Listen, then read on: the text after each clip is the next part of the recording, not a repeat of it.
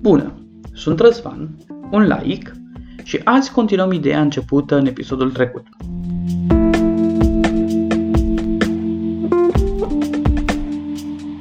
Crede și nu cerceta. Citat din Biblie. Sau, cei care știți unde scrie în Biblia aceasta, aștept mesajele voastre pe pagina de Facebook. Pentru restul, haideți să vedem ce credem că este credința. Cu greu am găsit proveniența cuvântului ca fiind din latină, anume credentia. Cu plăcere. Hai, lasă-ne cu astea, zine ce este credința. Mai întâi însă vom afirma ce nu este. Credința nu este un obiect. Credința nu este ceva ce poți cumpăra, ce poți câștiga, sau poți să pui pe o etajeră în cămară lângă plasa cu plase și cea cu borcane. Credința nu este o acțiune. Afirmația explicativă urmează în context mai târziu. Credința este o încredere în ceva.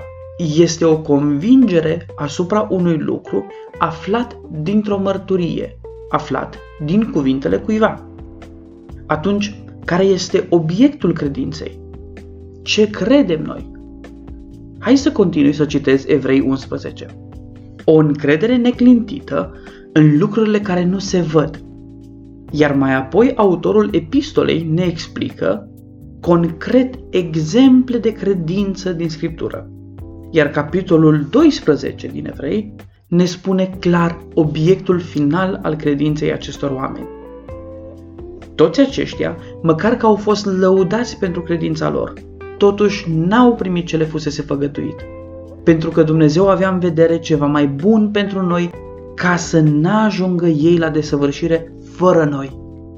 Și noi, dar, fiindcă suntem înconjurați de un nor așa de mare de martori, să dăm la o parte orice piedică și păcatul care ne înfășoară așa de lesne și să alergăm cu stăruință în alergarea care ne stă înainte. Să ne uităm țintă la căpetenia și desăvârșirea credinței noastre, adică la Isus care, pentru bucuria care era pusă înainte, a suferit crucea, a disprețuit rușinea și șade la dreapta scaunului de domnie a lui Dumnezeu.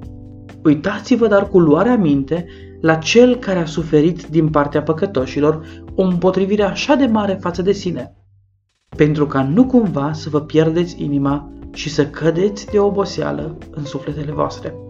Evrei 11:39 până la 12 cu 3. Credința este în Dumnezeu, Tatăl, Fiul și Duhul Sfânt, în lucrarea lui măriață, în jertfa mântuitoare, în promisiunile sale și din nou din evrei, o încredere în cuvintele Scripturii.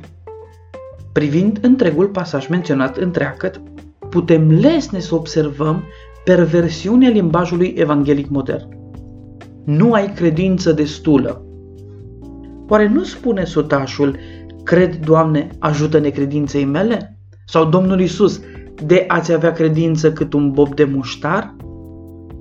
O altă expresie. Crede doar.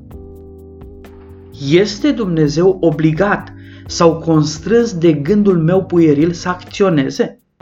Credința noastră nu este o acțiune asupra lui Dumnezeu, ea este o reacție la descoperirea lui. Credința noastră trebuie să fie în conformitate cu Biblia în întregimea ei, nu doar versete scoase din context pentru a ne satisface propriile dorințe. Într-un final, ce este credința? Este urmarea descoperirii și cunoașterii lui Dumnezeu care se întâmplă într-un proces de o viață întreagă. Să trecem în listă, încă nu avem revistă, câteva dintre adevărurile pe care un om trebuie să le creadă. Și după aceea mă întorc la lopată. Adevărul despre caracterul lui Dumnezeu, sfințenia, dreptatea, dragostea, îndurarea și răzbunarea lui trebuie crezute. Legea pură a dreptății și neprihănirii care este de neobținut pentru om. Mântuirea care ni se oferă în dar. Ura din partea lumii pentru creștini. Necazurile și mângâierile pe care Dumnezeu ni le promite prin cuvintele Domnului Isus Hristos. Și lista poate să continue. Asta este credința. O încredere neclintită în lucrurile care nu se văd. Credeți și cercetați. Cunoașteți și adevărul vă va face liberi. Doar n-are cum să vă facă laici. La o reauzire.